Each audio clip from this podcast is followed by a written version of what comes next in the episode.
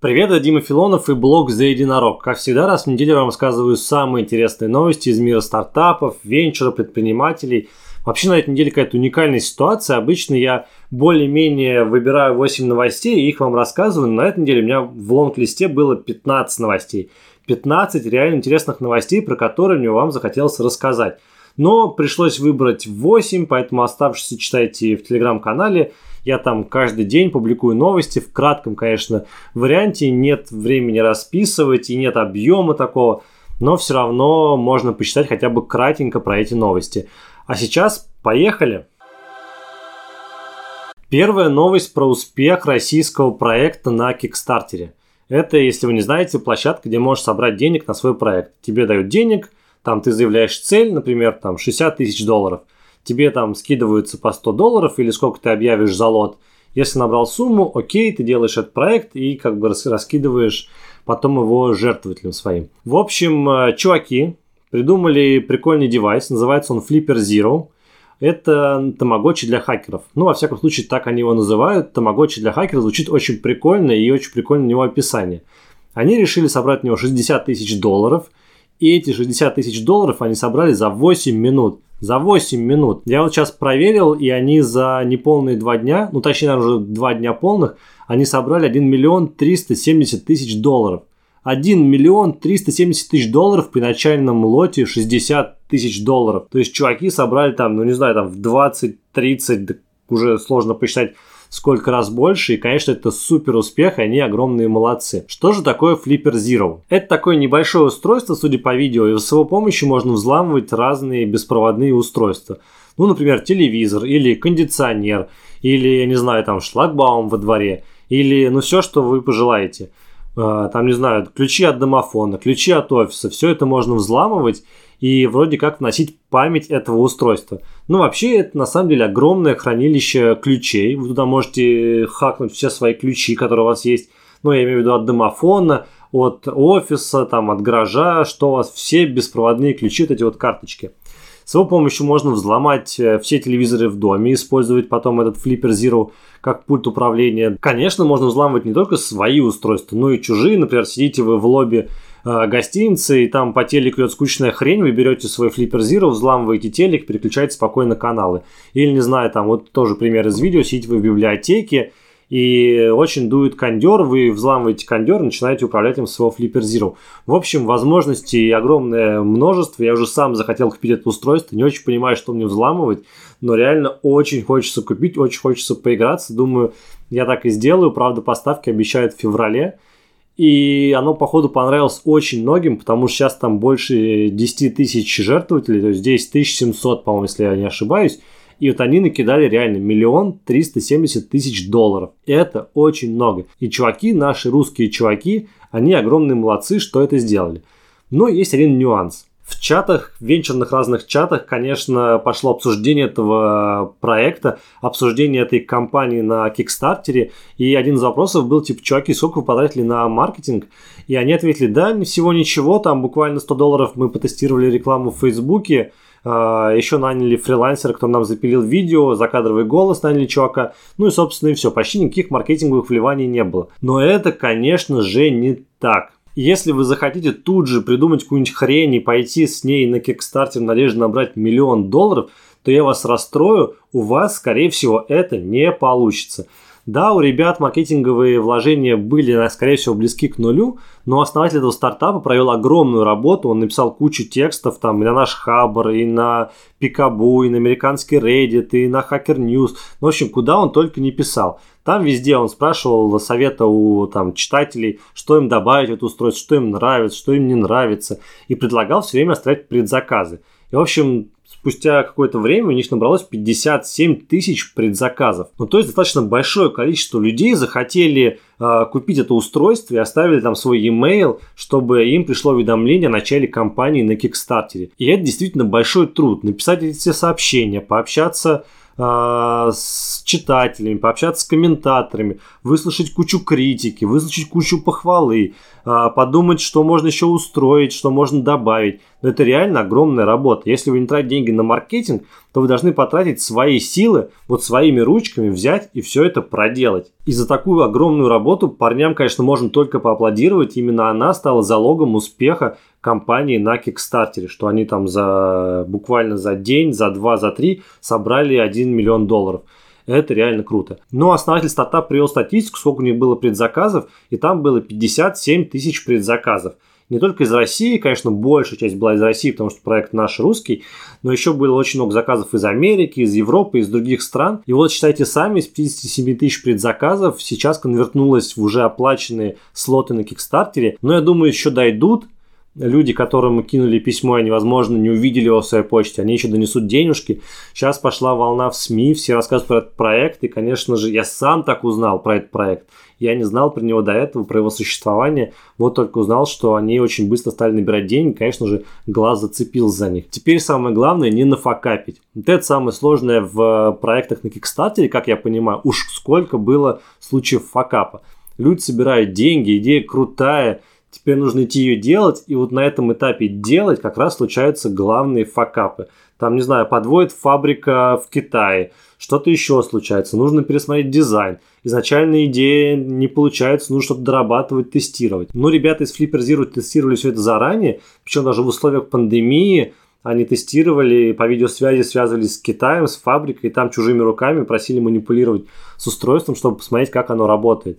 И они сделали много версий корпусов этого устройства, чтобы посмотреть, какой лучше подходит, какой жестче, какой не ломается. В общем, парни и девушка, кстати, там есть девушка, арт-директор их, они с огромным, не знаю, усилием, трудом подошли к этой задаче и справились с ней. Я думаю, что у них очень все получится, держу за них кулачки. Конечно, каждый успех русского стартапа, русского проекта, это прям, не знаю, бальзам на душу. Мне прям очень нравится, что когда наши русские ребята, ну не обязательно русские, русскоговорящие, там, выходцы из СНГ делают что-то крутое, и это заходит прям по всему миру, прям сразу гордость берет за наших парней и девчонок. Давайте поговорим о китайской угрозе. Ну, угроза не всем, а только нашим сервисам такси. В общем, на этой неделе в России запустился сервис Didi. Это китайский сервис такси, очень большой, но это такой китайский Uber. Огромный китайский Uber с кучей инвестиций. Туда в свое время инвестировал Юрий Мильнер много. Ну, в общем, такой гигант огромнейший пришел в Россию. Они запустились в Казани. Для старта выбрали город Казань. Там начнут, потом будут расширяться в другие города. И я думаю, что нашим отечественным проектам, вроде там Яндекс.Такси, Ситимобилу, стоит уже поднапрячься, потому что у этих ребят из Didi, если они действительно собрались выходить в Россию, это серьезно, а не просто протестировать рынок, то у них куча бабла на рекламу. И они реально могут залить этот весь рынок рекламой и хоть как-то отжать долю у наших отечественных проектов. Сразу после выхода появилась на этой неделе еще одна новость про Didi, что Didi ведет переговоры о покупке сервиса Достависта. Это такой курьерский сервис, который доставляет всякие заказики по городам и весям нашей необъятной родины. И вроде как Достависта оценивается в 5-6 миллиардов долларов, и Didi положил глаз на эту компанию. Ну, там не все так просто. Основатель этой Достависты говорит, что, ну, вообще-то мы рассматриваем разные варианты, ищем и кому, может быть, продать, а кому, может быть, и просто привлечь инвестиции. Пока мы все это обсуждаем с разными стратегическими инвесторами, и не факт, что Didi нас купит, точнее, даже вообще не подтвердил факт этих переговоров. Так что вот это еще под вопросом. Но вообще, если они реально думают о том, чтобы купить Достависту, если они действительно купят ее, то это, конечно, заявка на успех, что они пришли в Россию надолго и серьезно, начнут с Казани, потом начнут завоевывать другие города, там дойдут до столиц, до Питера, Москвы. Такая операция «Блицкриг» по завоеванию российского рынка. Я думаю, что у Didi получится дать жару и показать, где раки зимуют, российским сервисам такси, там и Яндекс.Такси, и Uber, и Гету, и Ситимобилу, и всем вместе взятым, потому что, опять повторюсь, бюджеты у Didi, я думаю, огромные на рекламу. Вопрос в том, сколько вот этих денег захочет Didi потратить на Россию, нет ли там лимитов и вообще насколько они агрессивно собираются завоевывать нашу страну. Но вообще нам-то, по идее, должно быть только лучше, потому что, как известно, чем больше конкуренция, тем выше качество, меньше цены и прочее. И простым пользователям вроде меня это, конечно, только на руку. Во-вторых, может быть, Didi кого-нибудь еще и прикупит, не только Достависту, но, может быть, и кого-нибудь из сервисов такси. Почему бы нет? Вот, например, у Яндекса не очень заладилась сделка и везет. Я уже рассказывал про это. ФАС выступил против этой сделки. Может быть, Didi купит, везет. Или, может быть, Didi купит Get, который, я так понимаю, что ищет покупателей и готов продавать. В общем, интересно, что будет с рынком. Последим. Это точно прям, может быть, битва года или следующего даже года. Didi против русских сервисов такси. Ну, интересно, как минимум.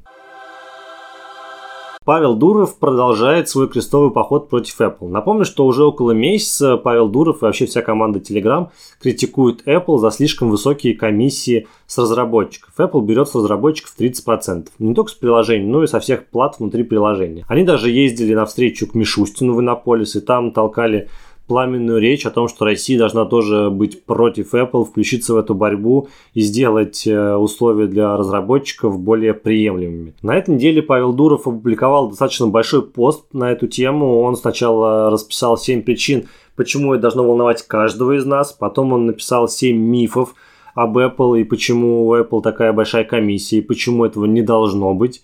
В общем, ребята подошли серьезно, основательно, подготовились, а потом подали жалобу в Еврокомиссию. Пожаловались на Apple за то, что та дерет три шкуры с разработчиков. Но это не первая, я скажу, жалоба против Apple в Еврокомиссию, и там уже есть другие, о том, что нарушается конкуренция и прочее. И там уже даже идет расследование против Apple. Оно было инициировано где-то там пару лет назад, по-моему, чуть ли не Spotify его инициировал. В общем, Павел Дуров так подливает масло в огонь и пытается тоже вскочить на эту волну критики против Apple. У меня самый большой вопрос, зачем Павлу Дурову это? Telegram вообще-то бесплатный, и он бесплатно распространяется через App Store. Соответственно, Apple с него ничего не берет. Вопрос в том, если Дуров захочет запустить какие-то платные приложения, платные услуги внутри сервиса Telegram. В свое время он говорил, что они хотят сделать платформу для игр, и как раз они не стали ее делать, потому что Apple брал бы 30% с продаж внутри этой платформы. И, по-моему, даже Apple им сказал, что он выкинет Telegram из своего App Store, если они будут делать там конкурирующий магазин приложений внутри как бы мессенджера, и поэтому они бросили эту идею. Что задумал сейчас Павел, не очень понятно, но явно вот он идет к чему-то. Еще там 2, 3, 5 шагов, и он что-то объявит, явно конкурирующее с Apple.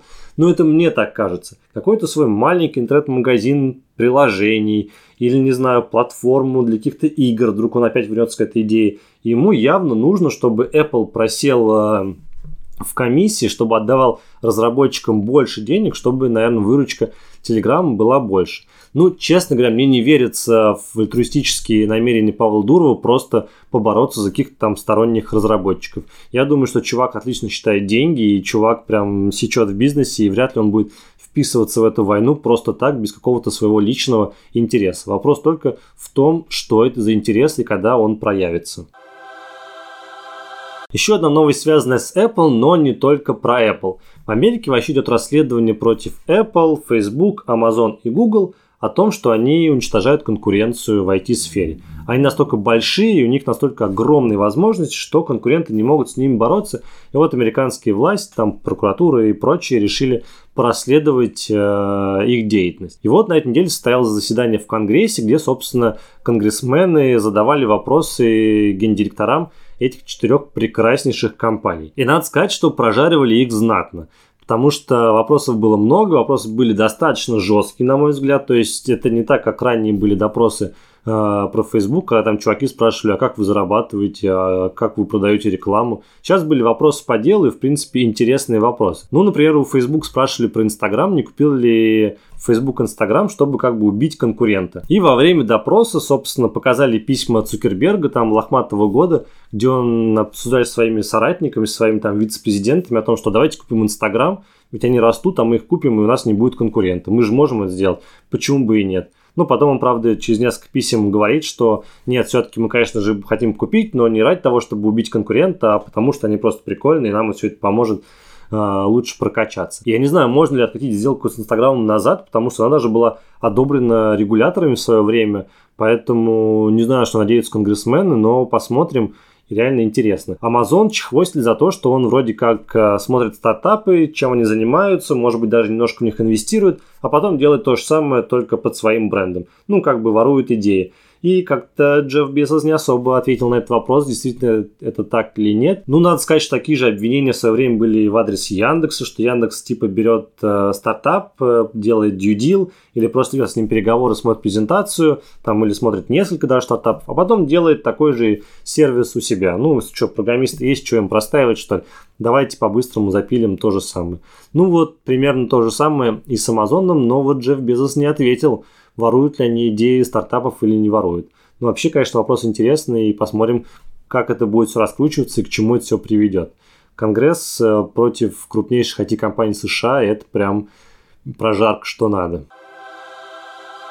В этом году выставка CES пройдет онлайн. CES, если вы не знаете, то это крупнейшая выставка электроники в мире, и она проходит на новогодних праздниках, там, по-моему, с 3 января, там, несколько дней в Лас-Вегасе. И туда стекается куча народу со всего мира, чтобы показать свои разработки, показать свои устройства, девайсов.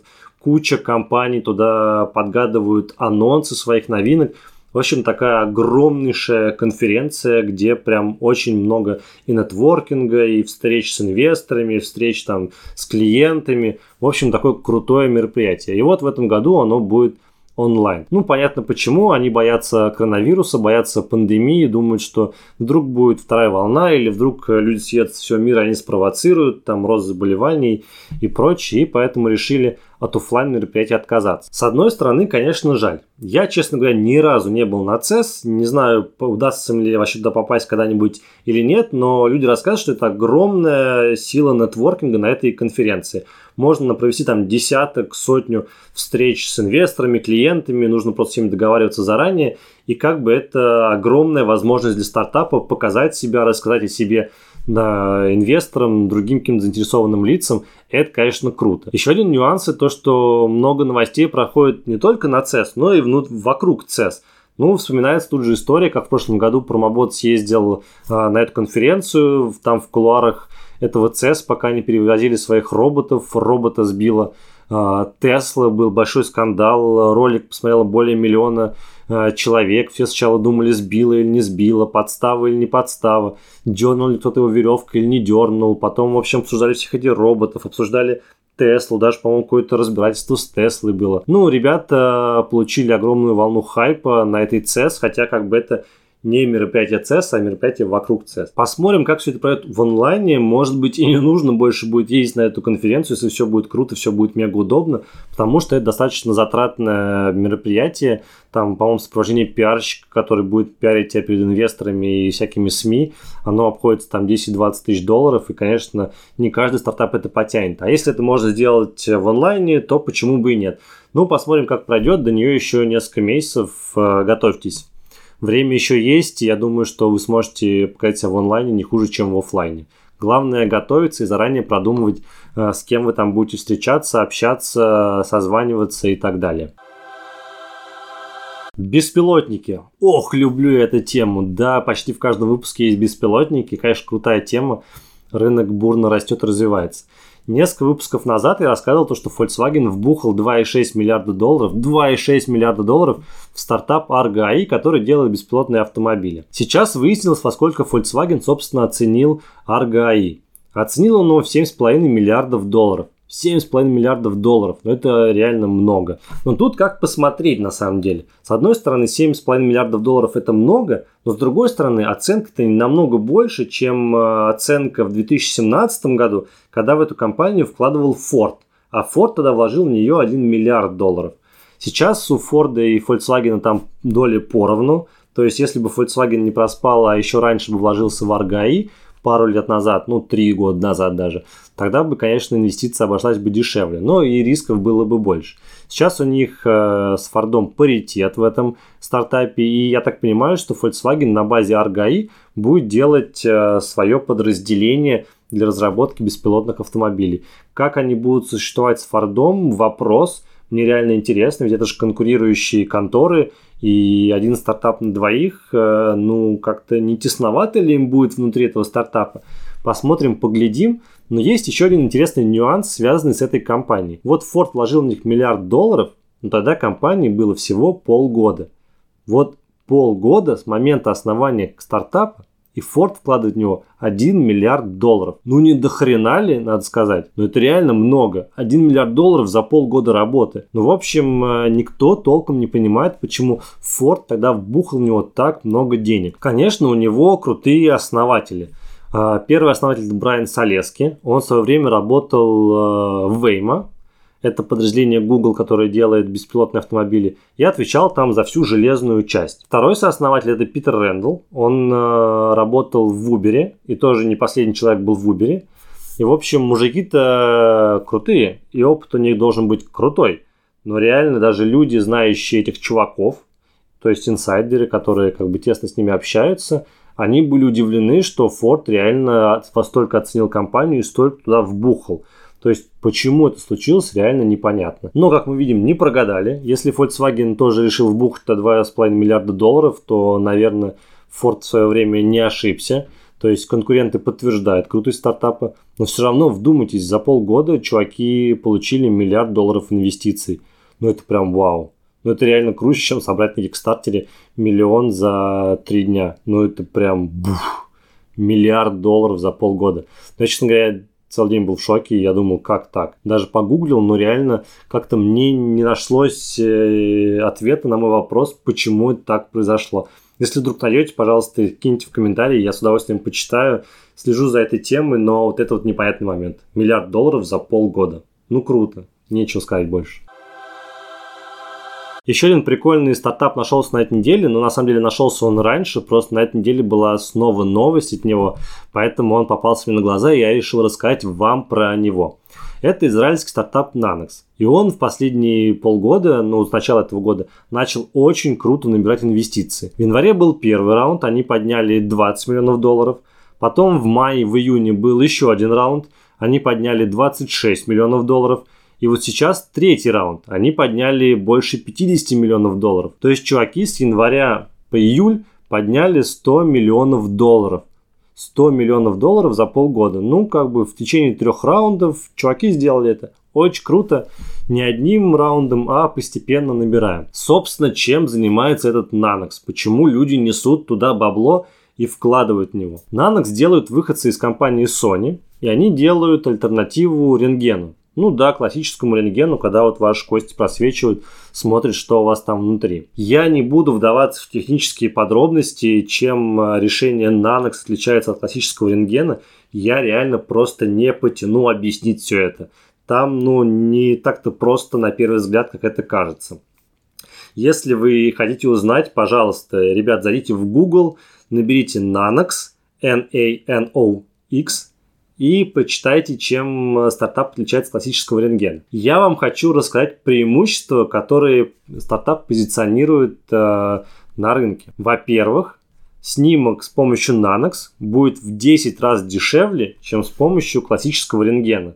Но это уже повод задуматься о том, чтобы использовать их решение. Во-вторых, сами устройства, которые будут делать снимки, они реально меньше в несколько раз, чем классический рентген. Ну, я думаю, каждый из нас хотя бы раз в жизни делал рентген, а то и не несколько раз. И вот эти вот огромные штуки в кабинетах, кабинет там свинцом обделан или чем еще он покрыт, и ты заходишь, эта вот штука на тебя опускается или придвигается, делают тебе снимок, потом ты ждешь там час, полчаса. А тут все будет быстро, удобно, и маленький аппаратик, и, в общем, все такое технологичное. Более того, чуваки при этом разрабатывают сервис быстрой диагностики и онлайн-диагностики. Ну, то есть, как это работает? Предположим, есть там небольшая, деревня даже, да, и там есть какой-то кабинет фельдшера, можно поставить этот Nanox, ты приходишь, засунул руку, ногу, голову, тебе сделали снимок улетел специалисту в другой город, чувак посмотрел снимок, тут же тебе прислал ответ, что в порядке все у тебя, не в порядке, что надо делать, и как бы это очень удобно, и не нужно держать специалиста на месте.